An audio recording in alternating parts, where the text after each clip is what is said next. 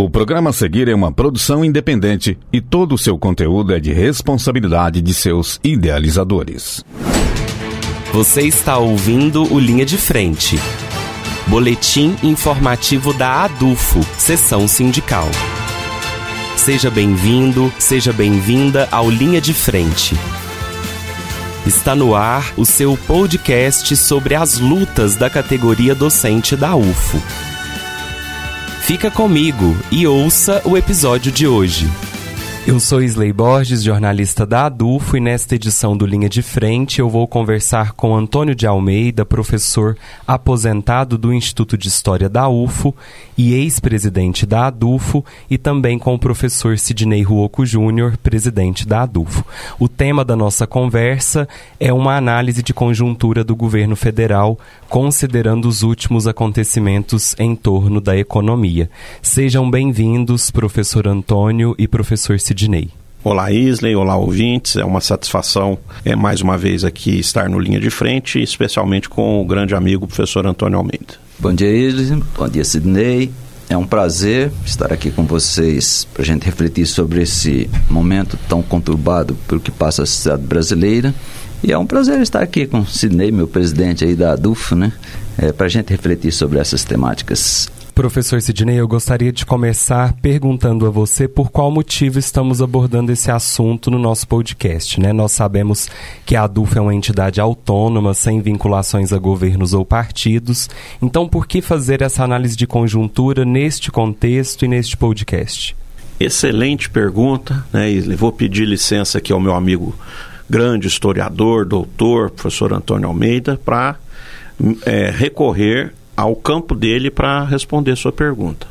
Nós temos um histórico recente em que, no meu entendimento, por um erro de avaliação dos setores mais progressistas, nós embarcamos numa canoa furada, isso foi em 2013, com as manifestações lá pelos 20 centavos, né? Da, aliás, era não é por 20 centavos, né, sobre as passagens de transporte urbano, em que muita gente achou que estava já beirando a revolução, né? A revolução do proletariado que é, bastaria tomar conta das ruas e naquela época boa parte dos governos eram governos do campo progressista, né? Eu me lembro que o governo federal era progressista, se eu não me engano, o governo de Minas também era progressista e coincidentemente, em Uberlândia, o governo municipal também era progressista. Eu me lembro de conversar com familiares também que são adeptos ao campo progressista, né, são simpáticos, com colegas, e o pessoal fazer esse erro de avaliação. Fala, não, vamos para a rua, nós temos que ir para a rua. E eu falava, olha, gente, vamos com cuidado, porque a, a, direita vai capitalizar, né? Porque ninguém explica num movimento de rua os detalhes que você consegue conversar, por exemplo, num tipo de conversa como esse, né? Num ambiente acadêmico, num ambiente de congresso de sindicato, é uma coisa, você pode esmiuçar. Mas quando você convoca o povo às ruas, você leva aquela multidão sem muitas explicações. Então, para responder bem objetivamente a essa pergunta, eu tenho muita preocupação, Isley, que nós não cometamos os mesmos erros de um passado muito recente. De que nós não embarquemos, e eu tenho visto alguns chamados para esse sentido, que nós não embarquemos nessa história de vamos levar o povo às ruas para fazer a resistência só do que a gente não gosta do projeto do governo, né? Que a gente vai ter êxito. O meu medo é a gente ingressar num 2013 que desembocou no impeachment e num governo de extrema direita. Professor Antônio, todos sabemos que o atual governo foi eleito com base em uma frente ampla, muito ampla, eu diria. É lógico que nesta frente nós encontramos indivíduos e partidos mais progressistas, mais conservadores e assim por diante. Como você interpreta essa composição e também algumas das concessões que tem feito o governo? Bom, a primeira coisa é que, de fato, é algo inédito nessa frente que foi construída já no primeiro turno, quando o Lula conseguiu uma aliança com Alckmin para ele ser o vice, o candidato a vice, e no segundo turno se ampliou mais ainda, né? Agora, eu acho que nós, e eu me considero é, estando inserido no campo das esquerdas, nós das esquerdas temos que ter a humildade para reconhecer que era ou esta frente ampla ou era Bolsonaro novamente. É simples assim, porque com toda essa construção que foi feita, a vitória foi apertadíssima. Então, se a gente não tiver essa compreensão, achando que o governo é um governo capturado pela direita, que na verdade essa frente não deveria ter acontecido, então temos que também, por outro lado, ter a avaliação correta de que nós poderíamos estar suportando agora um segundo governo Bolsonaro com consequências muito mais graves, porque eu não tenho a menor dúvida, nós caminharíamos a passos largos para um completo estado de exceção, porque os sinais estão claros aí, tanto antes da posse do Lula, como posteriormente à posse do Lula. A ameaça de golpe é constante. E tem mais: a direita sobretudo alguns setores mais reacionários, que a gente tem qualificado como ultradireita, reaprendeu ir para as ruas, tomou gosto de ir para as ruas, tomou gosto de se mobilizar e fazer campanhas para desestabilizar o governo. Então a ameaça não está afastada. Esse governo ele vai passar quatro anos sendo acossado pelos setores mais conservadores da sociedade que reaprenderam a se mobilizar e brigar pelos seus direitos. Então, olha, se nós não tivermos essa compreensão de que o governo terá dificuldade de implementar uma pauta demarcadamente à esquerda, é porque a gente não está conseguindo fazer a leitura correta. Porque, veja, a aliança que foi construída para ganhar as eleições é a aliança que foi construída para governar o país. Então, como que ganha as eleições imediatamente após, exclui esses setores mais conservadores que compuseram a aliança para ganhar as eleições e vai governar apenas para um setor mais progressista? Então, na verdade, a gente tem que ter, primeiro, a humildade de reconhecer que no momento foi o que foi possível e ter a prudência para não incorrer neste risco que o Sidney estava alertando ali, de que o fogo amigo ele pode virar um fogo inimigo, porque ao se juntar, ainda que com objetivos completamente diferentes, mas se ao juntar na crítica ao governo para desestabilizar no sentido de ganhar a pauta, pode desestabilizar no sentido de atirar nos braços dos setores conservadores. Então, prudência, como dizia minha avó, prudência e caldo de galinha não faz mal a ninguém. Eu acho que nesse momento, sem perder a nossa compreensão da necessidade de brigar internamente do governo para que as nossas pautas sejam atendidas, mas também sem alimentar o fogo amigo aí que pode favorecer o campo adversário. E a pauta do momento é o novo arcabouço fiscal. O ANDE, Sindicato Nacional, inclusive, elaborou uma nota trazendo três pontos críticos da proposta. Primeiro, a necessidade de mudar o foco da discussão sobre o regime fiscal, saindo da centralidade da austeridade fiscal para o do crescimento econômico e geração de emprego. Segundo, o risco mantido neste tipo de política de contingenciamentos de despesas discricionárias de instituições públicas públicas, como é o caso das universidades, e terceiro, a contradição interna que o projeto do governo impõe às próprias pautas do mesmo governo, em especial quanto aos direitos sociais das populações que mais dependem dos serviços públicos. Professor Sidney, como que você avalia esse arcabouço? Bem, para completar o seu informe, né, Isley, agora dias 3 e 4 de junho, provavelmente eu e a professora Silma estaremos em Brasília numa reunião do setor das federais, é a primeira reunião depois das eleições do antes, e ela ainda, portanto, precedendo o CONAD de Campina Grande. E no item 3 da pauta consta a discussão sobre o novo arcabouço fiscal. Então, é, para deixar claro, aí está o nosso exercício de autonomia tão cobrado. Então, engana-se quem acha que a gente veio aqui num clima pós-eleitoral polarizar contra a diretoria do Andes, que apoiou uma chapa que eu declarei que não apoiei, não a Dufo. O Sidney declarou publicamente, né, que fez campanha para outra chapa.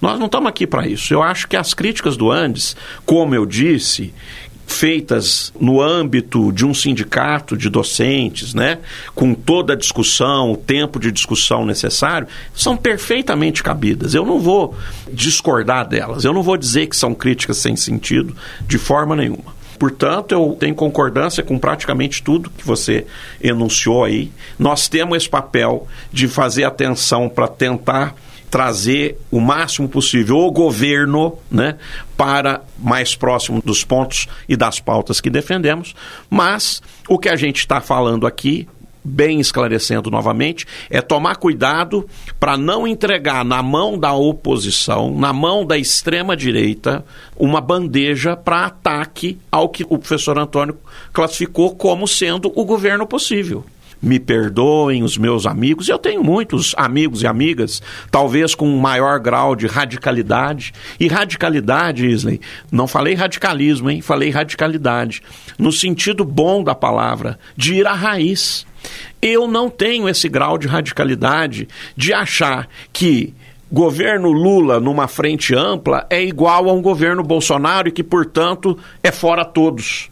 Como o Antissindicato Nacional, num passado também recente, já cometeu o erro. Eu não defendo fora todos. Eu acho que nós estamos muito melhor mesmo a categoria docente, né? Os funcionários públicos, de uma maneira geral, que estamos acabando de receber o primeiro contra-cheque aí com 9% de reajuste. Então, eu tenho esse nível de diferenciação. Para mim, não é tudo igual. Nós vamos trabalhar, nós vamos fazer a crítica, estaremos irmanados nas críticas, mas com muito cuidado, com a responsabilidade de dirigentes que somos, de não entregar para o inimigo o nosso objetivo, que é melhorar um país, melhorar a nossa nação. E o senhor, professor Antônio, qual que é a sua avaliação sobre essa proposta de arcabouço fiscal do governo? Pois é, Isla. Aí eu acho que está um exemplo claro de quais serão as dificuldades de um governo, de uma aliança ampla, né, um governo de coalizão como este terceiro governo Lula, né? A proposta original do governo era uma proposta tímida, dado com quem que deveria ser negociado dentro do Congresso Nacional. Para os nossos parâmetros, era uma proposta relativamente tímida. Pois bem, o que, que aconteceu depois que chegou no Congresso Nacional? Pioraram. Pioraram e pioraram muito. Bom, aí qual é o impasse do governo? O governo endurece, certo? Bate na mesa, nós temos que ter uma proposta mais a favor dos interesses da população trabalhadora e perde. Evidentemente, perde. Ou o governo negocia veja o que é possível avançar e não sai da forma como o governo queria, mas também não fica a proposta anterior do teto de gastos. Percebe o impasse? Bom, da nossa parte, o que, que nós falamos enquanto sociedade civil, enquanto sociedade civil organizada, inclusive nos movimentos organizados como a DUF? É lógico que nós vamos brigar para que essa proposta seja melhorada, porque do jeito que ela está se configurando agora dentro do Congresso Nacional, ela piora em muito a própria proposta tímida original. Só que aí vem uma outra discussão. O governo não vai negociar dentro do Congresso e o Congresso vai ficar livre de pressão da sociedade para também endurecer para cima do governo. Quando o Lula falou lá que a saída é só dentro da política, as pessoas entenderam que ele estava fazendo uma condescendência. Certo? Na verdade, o que ele estava alertando, no meu modo de ver, é que fora da política, quando você aponta para o fora todos, o descrédito, o ceticismo, é o terreno propício para os aventureiros, como aconteceu no passado recente, certo? Então, se as pessoas desacreditam em tudo, pode apostar no aventureiro que oferece soluções fáceis, mas não exequíveis, correto? Então, nós teríamos que agora ter a sensibilidade de crescermos enquanto sociedade organizada para cima do Congresso Nacional também. Vamos cobrar só do Executivo que está perdendo dentro do Congresso Nacional as votações votações, porque o Congresso é extremamente conservador. Então vamos pressionar o Congresso Nacional também para ele sentir o peso, sobretudo em função de resultados eleitorais, e quem sabe a gente contrabalancear favoravelmente a nós, né?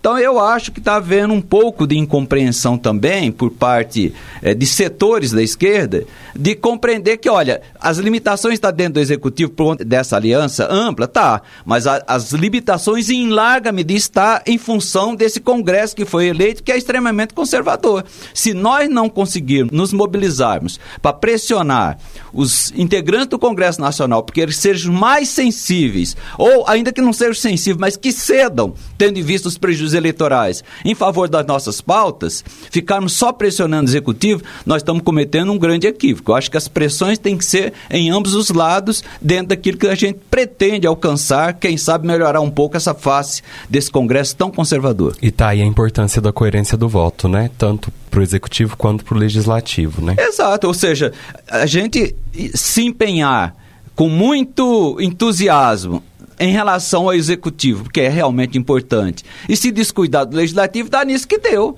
Então temos um governo de uma coalizão centro-esquerda, com alguns setores ditos democráticos da direita, mas temos um Congresso majoritariamente conservador, com um segmento ultraconservador que não é desprezível. Tomara que nas próximas eleições a gente tenha um pouco mais essa clareza e saiba atuar equilibradamente, tanto para o executivo quanto para o legislativo, né? Perfeito, eu agradeço os dois, professor Antônio e professor Sidney, pela entrevista. Obrigado a você, Isle, obrigado ao ouvinte e à ouvinte que sempre nos prestigiam com a sua atenção. Até a próxima. Obrigado, Isle, obrigado, Sidney, pelo convite. É um prazer estar aqui refletindo junto com vocês e tomara que a gente ajude a pensar um pouco né, esse quadro e propor alternativas. Muito obrigado.